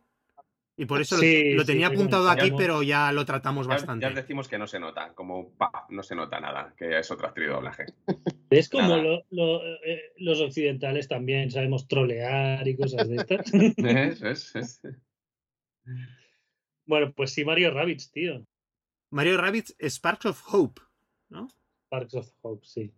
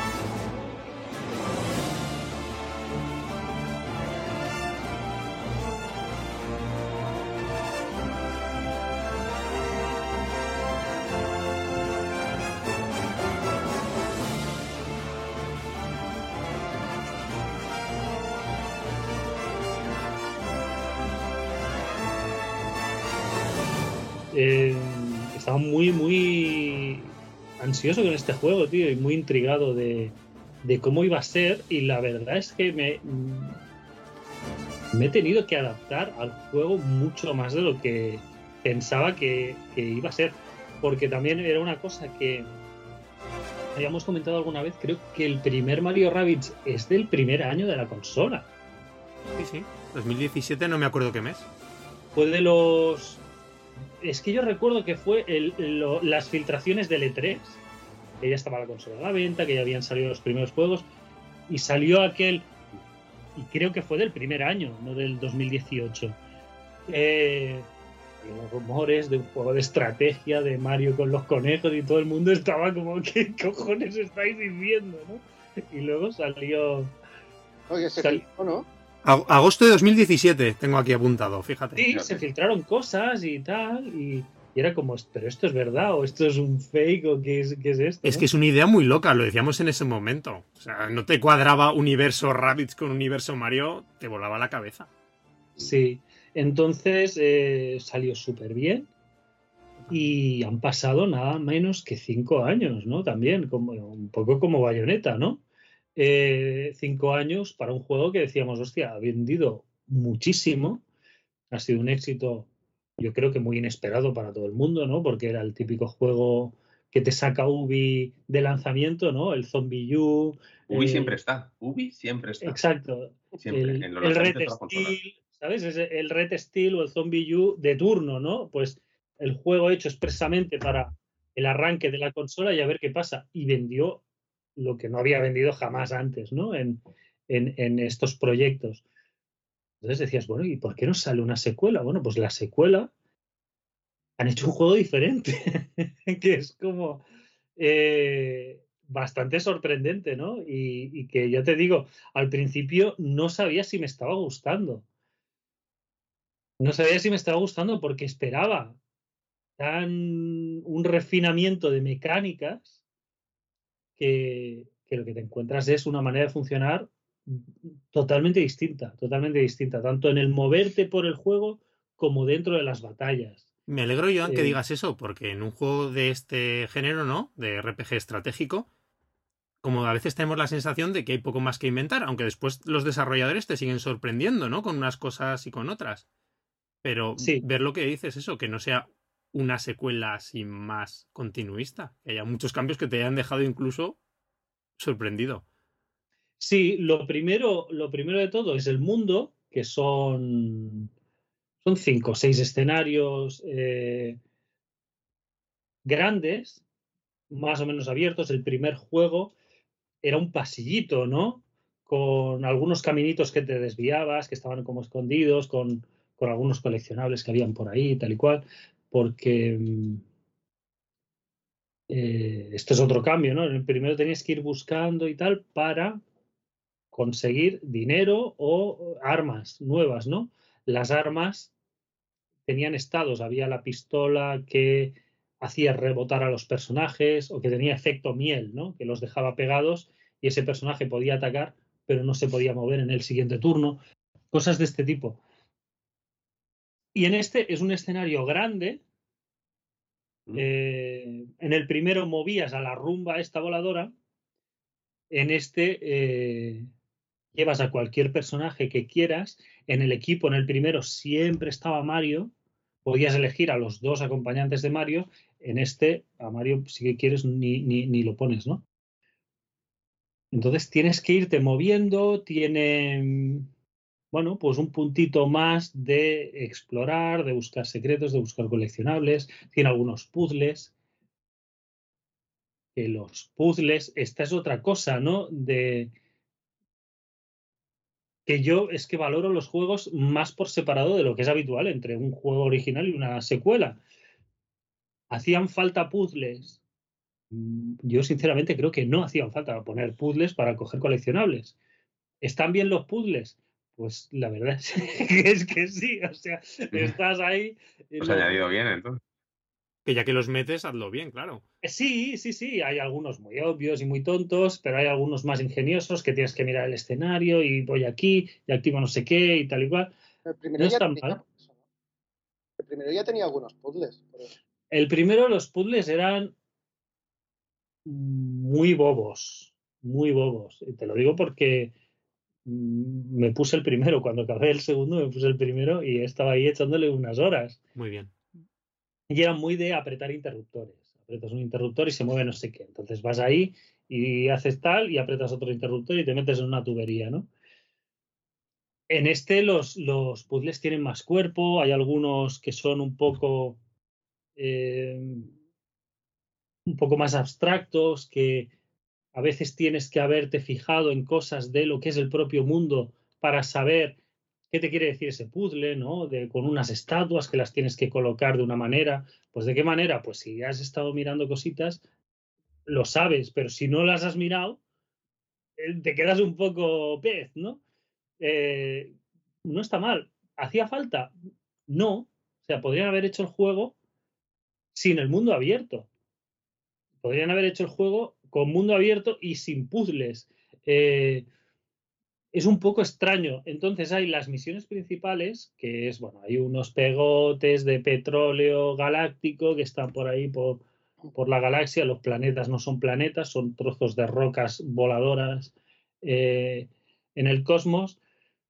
Y entonces eh, las pantallas principales son los pegotes, ¿vale? Tú entras ahí, te lleva a otra pantalla, porque en el primero luchabas en el propio camino, llegabas a una zona más ancha y ¡pam! te saltaba la batalla, ¿no? Y luego hay enemigos random que están por ahí y ahí es, digamos, hay como un escenario de batalla random que, eh, pues cuando chocas con este enemigo, los obstáculos están puestos de una manera y hay este tipo de enemigos, ¿no? Hay gumbas, ¿no? Y, y encapuchados. Y, chocas contra uno de esos que llevan los conejos, aquellos que llevan el, eh, la losa de piedra de Mario, ¿sabes? En la espalda. Pues entonces eh, los, los, obstáculos están colocados de otra manera, pero es el mismo escenario, ¿no? Y hay todo de conejos con losa, pero es lo mismo, ¿no? Entonces ahí se te puede hacer un poco cansino, pero se me hizo más cansino, es muy raro al principio, que cuanto más jugaba. o sea, luego me, me dio menos pereza hacer las batallas, digamos, eh, autogeneradas, ¿no? Por decirlo de alguna manera. Eh, las, las batallas diseñadas están muy bien. Y las dinámicas ahora son totalmente distintas. O sea, antes, por ejemplo, eso, los poderes, los estados, muchas veces eran de un personaje. Y si querías ese poder, tenías que poner a ese personaje. Y si querías ese estado, tenías que ponerle esa arma, ¿no? Ahora lo han hecho todo mucho más eh, personalizable. Hay muchos personajes que tienen, eh, bueno, pues un arma que no cambias, solo cambias el aspecto del arma. Cuando mejoras el nivel, mejora eh, pues, la potencia del arma, la vida del personaje y ya está, ¿no? Pero sin más. Y luego tienes los Sparks, ¿vale? Que son estas eh, fusiones de estrella conejo de, las estrellas de Mario fusionadas con conejo, son horribles, pero eh, cada Spark, y me parece que hay como, como 30, ¿no? Que tienes que ir descubriendo, que tienes que ir encontrando y haciendo pantallas especiales para, para conseguirlos todos, etcétera. Pues hay un Spark que cuando chocas, ¿te acuerdas la patada que daban los personajes? En la, eh, que los llevabas corriendo sí. y los podías hacer chocar y le daban como una segada de estas de fútbol. Sí, es verdad, qué chulo. Y luego lo, lo, escondías detrás, ¿no? Y entonces ya le habías dado un toque, tal. Pues puedes hacer que las segadas den descarga eléctrica. Ah, vale. O sea, con efectos hacer... incluidos. Okay. Exacto. Cada Spark te da un efecto y puedes cargar dos Sparks en cada personaje. Joan, los Sparks estos son de, entiendo, son traídos de Super Mario Galaxy, ¿no? Las estrellitas de Galaxy es pasados por el filtro Rabbit. Sí, sí, sí, sí. Sí, sí, sí. Entonces otro puede hacer una lluvia de meteoritos, ¿no? Y hacen una zona ataque fuego. Otro puede hacer que eh, las armas tengan efecto de empuje de, y cosas así. O sea, todo lo que hacía antes un arma específica, ahora se lo puedes colocar a cualquier personaje e irlos intercambiando. Ya no necesitas un personaje si te gusta para tener ese efecto, ¿no? Sino que le cambias el, el Spark y ya, y ya está. Todo eso eh, es como que a mí que me gusta mucho jugar a los menús, al principio era como joque rollo, porque yo miraba mucho los personajes, a ver qué hace este, qué hace el otro, pero al final mmm, no está mal. O sea, tienes que ir mirando a ver este escenario, ¿no? ¿Qué enemigos hay? Pues estos tienen debilidad eléctrico, estos tienen debilidad de no sé qué. Pues a este, al, Luigi, que puede atacar a, tres o cuatro en cadena, le voy a poner el eléctrico para que haga pa, pa, pa, y a este le voy a poner para el gordo, eh, pegarle fuego, lo que sea, ¿no? Está muy guay. Y entonces. Una profundidad el combate, ¿no? Bastante con los bichillos estos. No está, no está no, no el combate, porque el combate al final es el combate y ya está, sino lo, lo, cómo lo preparas, ¿no? Cómo lo preparas y lo Mm. versátiles que son ya los personajes, porque, digamos, es un efecto que le añades a, al personaje o al arma y no es algo específico de cada uno, ¿no? Que tienes que quitarte a fulanito para meter a menganito. Pero tampoco me parecía todo- mal, ¿no? Tampoco me parece mal la, la solución del primero. eh. Exacto. Es que Ah. es, todo el rato es eso. O sea, eh, yo acabé el segundo, me puse a jugar al primero y, empecé a echarle horas y horas y horas y horas. Y dices, bueno, es que está súper bien, ¿sabes? O sea, no, no, no es una cosa que hayan tenido que corregir o que hayan tenido que pulir, sino que han hecho un sistema nuevo. Mm. Lo que más se nota, y esto también me parecía raro, pero ahora sí que lo acabo viendo como quizá lo mejor que han hecho. El primero, lo que tenía muy chulo era el movimiento de los personajes. Porque con el, la acción de mover al personaje atacabas, ¿no? Con el choque aquel. Luego Mario tenía un ataque de movimiento añadido que era que podía saltar encima de los enemigos. Entonces podía chocar encima de eh, con ellos y luego saltar sobre ellos, ¿no? Y, y enlazar saltos, ¿no? Sí, era muy chulo poco- haciendo ahí esos combos de movimiento. Claro, si tú fusionas algo con, con Mario, los personajes en un juego de estrategia por turnos, tienes que buscar la manera de que se muevan y de que sean activos, ¿no? Porque si no, que Mario ni que porras. Entonces, eh, creo que lo hicieron muy bien y en este lo han ampliado muchísimo. ¿Por qué? Tú antes tenías, por ejemplo, a Mario, ¿no? Los, personajes se empujaban también. Tú podías llevar a Mario con la Rabbit Peach y entonces Rabbit Peach la propulsaba, Mario salía volando y caía en otro lado, ¿no? Entonces tú en el turno de Mario podías cogerlo y eh, lo hacías chocar contra un enemigo, lo llevabas a otro lado. La Rabbit Peach lo propulsaba, saltaba encima de otros dos, lo escondías en la cobertura y disparabas, ¿no? Y decías, hostia, es un turno muy guapo, ¿no? Sí. muy, muy dinámico. Y se acababa. Entonces tú cogías a Rabbit Peach y disparaba no sé qué y lo llevabas donde estaba Mario, si llegaba el alcance, y Mario la propulsaba y tal, ¿no?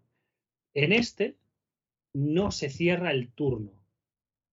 O sea, lo que cierra el movimiento es el disparo. Tú cuando disparas ya no se mueven los personajes. Si lo primero que haces es disparar, se acabó Anda. puedes hacer un, un ataque especial con el Spark o puedes usar objetos, que aquí hay objetos de vida, de lo que sea, pero ya no puedes mover.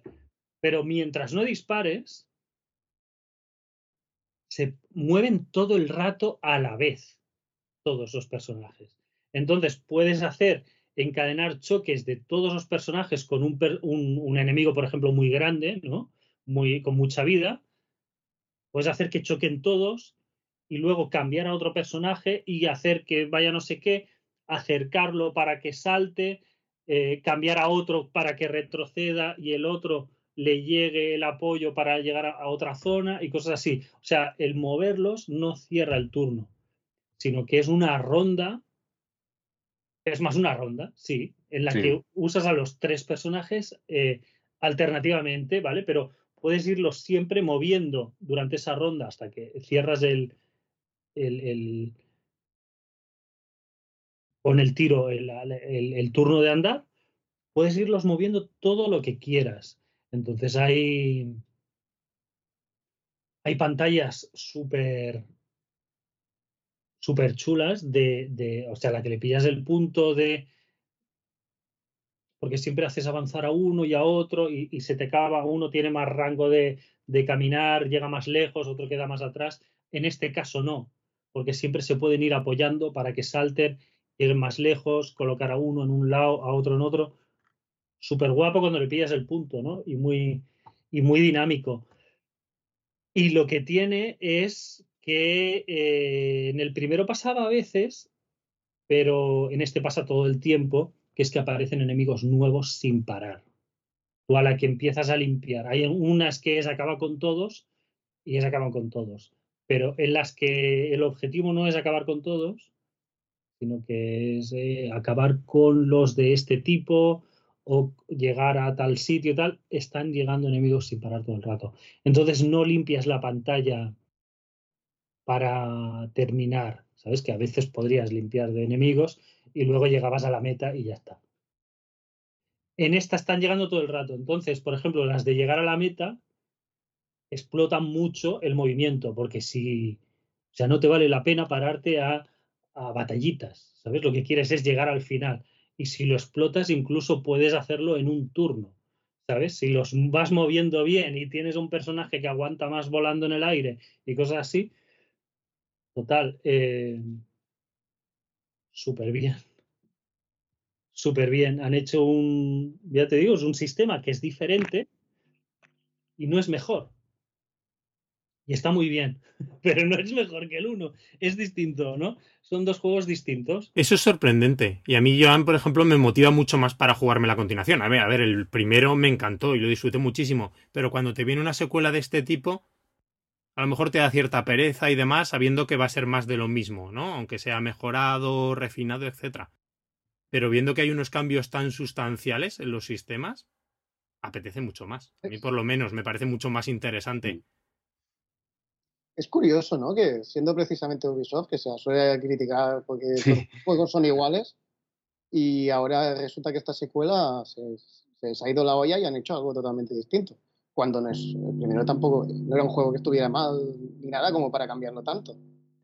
Pero Ubisoft siempre saca cosas nuevas. Siempre, siempre. O sea, ellos tienen su, su plantilla, pero siempre están sacando cosas nuevas. Y esta les funcionó y supongo que habrán dicho, ellos están con su Assassin's Creed y sus cosas, y se han dicho, bueno, pues haced lo que os dé la gana y no paséis desde este tope de presupuesto y, y haced lo que queráis, ¿no? Y que hubiese muchos estudios, Joan, aparte. Son muchos estudios y con formas de desarrollar. Este es Ubisoft Milán, ¿no? El que se ha encargado, me parece, de los Rabbits, que siempre con el David Soliani, ¿no? Que ya el tío se ha hecho muy famosete. Es un tío muy majete, ¿no? El, el que lloró. El que lloró cuando. en la presentación del primero, con Miyamoto y toda la pesca. Entonces, claro, supongo que. Claro, pero era un estudio que, si no recuerdo mal, no había hecho nada de envergadura. Era un estudio básicamente de apoyo de los que Ubi eh, va a hacer el, el juego ese de tiros de la ciudad abandonada y te pone un estudio a hacer eh, contenedores de basura, ¿sabes? Y, ahí están, ¿no? Tienes a 50 personas haciendo assets para otra cosa que no saben ni, ni, ni igual ni dónde va a acabar. Eh, y mira, eh, tuvieron esta idea, este proyecto, les dijeron que ok, y ahora ya no son un estudio así, sino que tiene ya su, su propio proyecto. En el debe del juego, lo digo, tiene doblaje, no me gusta el doblaje. Eso lo he oído criticar a mucha gente. Porque además me han dicho que los que hablan mucho son los rabbits.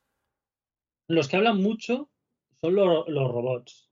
La rumba y, una amiga de la rumba que sale ahora es tontísimo, tío.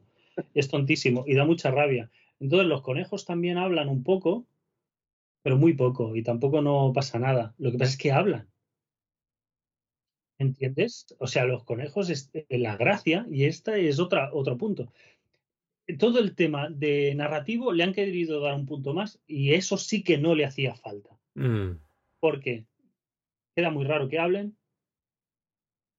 Nintendo no habrá querido que hablen sus personajes. entonces tú tienes al robot pegando unos testamentos que no veas. Los conejos hacen un comentario y luego Mario sale y dice. ¡Oh! Sí, sí, sí, eh, es que es eso. Y ya está. Y, y dice, bueno, pues, ¿qué le pasa a este tío, no? No, localizaron a Chris Pratt. Entonces queda muy, muy, muy raro, ¿no? Muy raro. Y, ¿Y qué pasa? Pues que tiene una historieta que a mí me la suda. Yo he acabado el juego dándole al botón de saltar, ¿sabes? Que si lo dejas apretado unos segundos. Últimamente te pasa mucho, ¿eh, Joan. sí, sí, sí. Me he saltado las escenas. O sea, un rollo que dices, a mí que me importa todo esto, tío. O sea.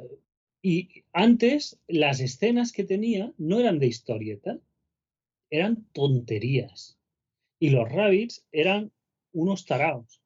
¿Vale? Eh, el nombre original de los rabbits son los conejos cretinos, ¿no? En, francés. Exactamente.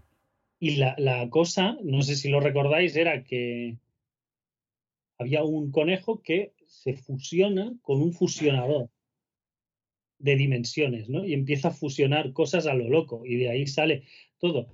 Entonces, eh, no es que hubiera un universo donde había una Rabbit Peach, sino que lo habían fusionado a un conejo con, con Peach y cosas así. Entonces, de ahí que los personajes fueran loquísimos. Yo recuerdo en el primero, además que, vi la escena, me hizo mucha gracia otra vez. Y digo, he hecho de menos esto.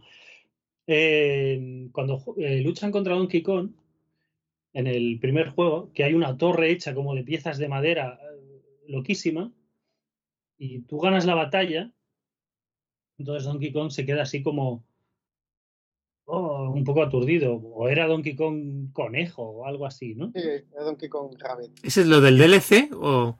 No, no, no, el primer jefe. Va, el primer jefe. Ok. El primer Sí, sí. Entonces iba eh, Rabbit Peach y, y había una, una, como una, un palito de madera y empieza a darle pim, pim, pim. Y todos, no, no, no, no, ¿qué haces? Y se queda con una cara como de idiota total, haciendo pim. y, y, y todos, no, no, no, no, no. Y había otro que era la versión conejo diciendo, sí, sí, sí, sí, sí, ¿sabes? Entonces era muy tonto, pero era ese humor de, de pues eso, de, de dibujos animados, ¿no? Más De- slapstick, sí. Sí, de, de tonterías y, y de los conejos jugando a pegarse tortas, porque a veces pasabas por ahí y habían dos que se estaban zurrando alternativamente el uno al otro y decían, pero ¿qué es esto? ¿no? Bueno, pues eso, ahora son como, como adorables, como tal. Oh, y no, no les ¿sabes? pega. no, no, como así como un poco tontitos y tal, pero dices, no, no, si es que eran unos cabrones. O sea, la gracia de los conejos es que eran unos cabrones, tío. Eh, ¿Sabes? Er- No, te digo yo que fuera un hito de- del humor en videojuegos, ¿no? Pues era, bueno, una tontería muy tonta y tal, pero esa era su gracia. O sea, el primer juego, los conejos secuestran a Rayman para putearlo. no sé si os acordáis. Y le mandan unas olimpiadas de, de locuras por las risas y ya está. Bueno, eso se pierde un poquito, es más juego, juego. Pero, pero bueno. Muy bien. No sé, Joan, ¿algo más que, quiere, que quieras comentar? No, yo esta vez sí que cogí el, el DLC de Donkey Kong, me gustó mucho. Sí, lo, lo hablamos de él en el programa. Sí, no tengo mucho interés, la verdad. No tengo mucho interés. Me gustó un montón ¿eh? el juego y, y casi que me ha gustado mucho que sea un, un- una versión alternativa del primero más que una secuela, ¿no? Porque, porque es eso, puedes coger el primero y volverlo a jugar. No, no, no es de esos juegos que el, el- no es un Splatoon, ¿me entiendes? Tienes Splatoon 3 que, que hacen con el 2, ¿sabes? Es como eh, lo machacado en todo, ¿no? En, en- en el modo a un jugador, en el modo en línea, en todo, ¿no? Eh, no es así, son juegos alternativos y que pueden convivir perfecto. Y un poco me ha recordado lo que decíais de Bayonetta, quizá porque el mundo es más grande, se ve peor que el primero. ¿En serio? El primero se ve todo súper brillante, súper definido, tal. Que luego ves que son cosas muy simples, muy sencillas, pero la cámara está a una distancia que no se mueve. Aquí todo es más, más, más cercano, porque es, es una cámara trasera ¿no? de los personajes. Bayonetta 3 también juega con eso, ¿eh? La cámara es más cercana, menos cuando salen los bichos, pero el resto de la aventura la puedes tocar. Pero yo creo que es por disimular. Está bien. Cositas del mundo. Ah, pero Claro, pero si está lejitos. No, no ves el defecto, ¿sabes? O sea, los personajes pueden ser más En el personaje, sí, no lo ves en el Exacto. personaje. en, en la ropa y tal, no hace falta que tenga una textura de tejano y de lana y de tal, porque, porque lo ves chiquitito, ¿no?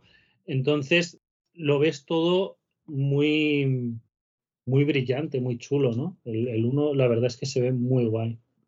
El uno es que se vea muy chulo. Yo lo recuerdo como un juego súper bonito y además lo que decíamos de primer año. Perdona, Mingy, que te he cortado. No, no, eso, eso. eh, que es de los juegos más chulos de, a nivel visual de la consola, creo yo. Con el Luigi's Mansion 3. Oh, qué grande.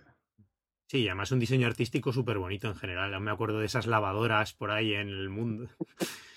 También este juego es menos Mario. Me da un poco penita, porque el primero era muy reino champiñón, muy, la ciudad de, en plan Luigi's Mansion, ¿no? Era súper chulo esa pantalla. Sí, tío. la parte de Halo, así es verdad, más. Súper chulo. Y este es más, eh, más Ubi, más equipo Actimel, ¿sabes? De, de los malos, de tal. Bueno, ¿No te aparecían los del Immortal? El, sí, un poquito, un poquito. Sí, te los cambian de un juego a otro y ya está. Eh, sí, sí, sí, sí. Son detallitos, ¿eh? Pero luego es eso, a la que entras en la, te saltas las escenas, ¿sabes? Pues no lo quieres ver, pues no lo veas. Eh, te metes en las batallas, las batallas son, son espectaculares, muy guay. ¿Qué les ha dado a todos, los, a todos los juegos estos con los vídeos largos, eh? Porque en Bayo 3, ¿no? También son, debe haber alguno. Joder. A ver, a mí no me, no me canto tanto como había leído por ahí, había, había muchas quejas, pero claro, también es que viniendo de Xenoblade 3, pues, Hostia, el Xenoblade 3 con el punto de guardado a mitad de una cinemática. Porque si no la gente se te muere, tío. O sea, cinemática de hora y media, tío. Lo hablé, con, Ar- con- lo hablé el otro día con, con Arturo Retes y Bier eh, de los de Rebo. Eh, vimos, la vimos y era como una hora y 36 o algo de eso. Una hora y O- treinta y seis. O hora y 26, sí, porque tenía un tío en YouTube puesto solo la cinemática y es lo que duraba ese vídeo. Hora y media, ¿Pero vaya, en serio? Más o menos. Yo pensaba que Sí, Joan me sí, estaba vacilando. cinemática, No, no, sí, no, no, es una no. cinemática, haces nada, o sea, guardas y sigues viendo la cinemática. Hay Es un momento que, claro. que te de dejan andar un poquito así por un sitio Sí. onírico, pero Madre mía. Pero luego vienen otras tantas, ¿eh? Después. Sí, hay do- dos, que, o por lo menos hay dos con punto de guardado. Qué fuerte. Lo que pasa es que hay una que igual son 30, 40 minutos, Mm. pero otra es que es como hora y media, que es la que me dormí yo, Rafa. No, no. ¿Sabes? Me Ahora lo, ahora lo como entiendo a las 12 de la más. noche estaba hecho polvo y abro los ojos y me sale, eh, ¿quieres guardar partida? Digo, bueno, pues vale, pues la guardamos y para adelante. Si a mí 10 Me he minutos ya me parecen hora. eternos en una cinemática, hora y media. Si es una peli. Además, Sí, sí, es una además peli. pedorro total, Rafa, ¿eh? Ya, sí, encima eso, sí. porque, Rafa, pedorro total, o sea. Chicos, mm, creo que momento de. Llevamos ya un buen rato, ¿vale? Vamos a cerrar el programa. Primero, daros muchas gracias tanto a Marcos como a Mingy por haberos acercado. Que sean muchos más. A ver si. Ya, Sí. ¿No? Ya grabamos más así, ¿no? Pero vamos muy bien últimamente, con lo cual. Sí, bueno, primero coge ritmo, sí, sí, sí, sí. Después de seis meses, tío. Eso, y muchísimas gracias. Marcos Catalán, ¿dónde te podemos encontrar? Mira, pues tú pones con fe de rata, con fe de rata, y ahí te saldré Twitter, Twitch, que lo tengo muy parado, pero bueno, habrá que volver, ya no sé si para este año o para el que viene, y ya está. Y no más, no me sigáis, mientras no me sigáis por la calle, el resto me podéis seguir donde queráis. Muy bien, Marcos. Pues ahí te seguiremos. Mingy, pues nada, otra, bueno, encantado de volver a estar aquí y otro programa más. A ver si tú difundes más Sí. tú con tus dibujos, tú algo más, que estás muy. Tú sí que estás estoy, parado. est- estoy muy parado, sí, sí, ya tengo... Bueno, a ver si, si vuelvo a arrancar, pero bueno, últimamente no, estoy muy inspirado.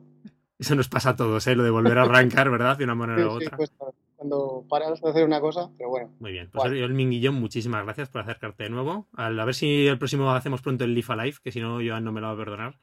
sí, sí. Me lo Sí, termino y grabamos de una vez.